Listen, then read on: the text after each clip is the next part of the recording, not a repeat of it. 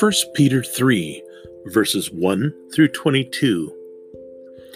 Wives, in the same way, submit yourselves to your own husbands, so that if any of them do not believe the word, they may be won over without words by the behavior of their wives, when they see the purity and reverence of your lives. Your beauty should not come from outward adornment, such as elaborate hairstyles and the wearing of gold jewelry or fine clothes. Rather, it should be that of your inner self, the unfading beauty of a gentle and quiet spirit, which is of great worth in God's sight. For this is the way the holy women of the past, who put their hope in God, used to adorn themselves.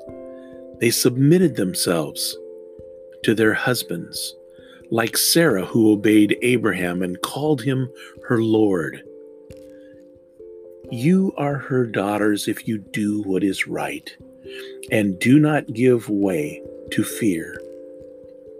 Husbands, in the same way, be considerate as you live with your wives, and treat them with respect as the weaker partner and as heirs with you of the gracious gift of life, that nothing will hinder your prayers.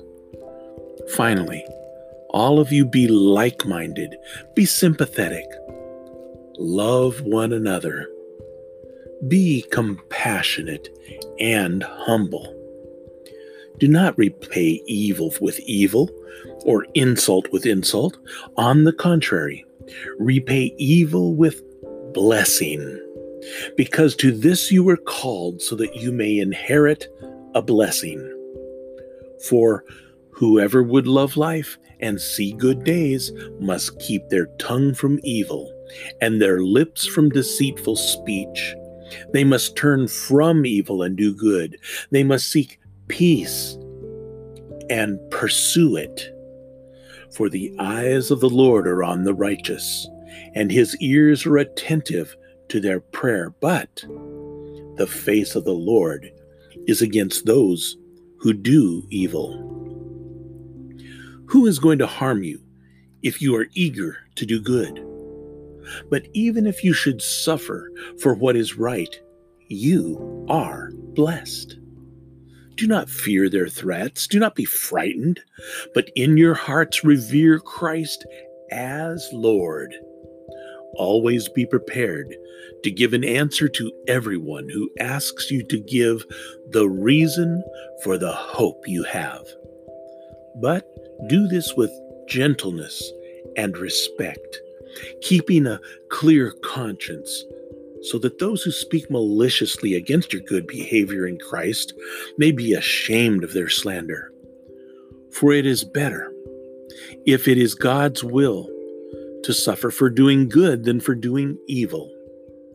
For Christ also suffered once for sins, the righteous for the unrighteous, to bring you to God.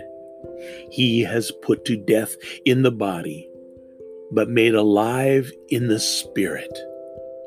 After being made alive, he went and made proclamation to the imprisoned spirits, to those who were disobedient long ago when God waited patiently in the days of Noah while the ark was being built. In it, only a few people, eight in all, were saved through water. And this water symbolizes baptism that now saves you. Not the removal of dirt from the body, but the pledge of a clear conscience toward God. It saves you by the resurrection of Jesus Christ, who has gone into heaven and is at God's right hand with angels, authorities, and powers in submission to him. 1 Peter chapter 3, verses 1 through 22.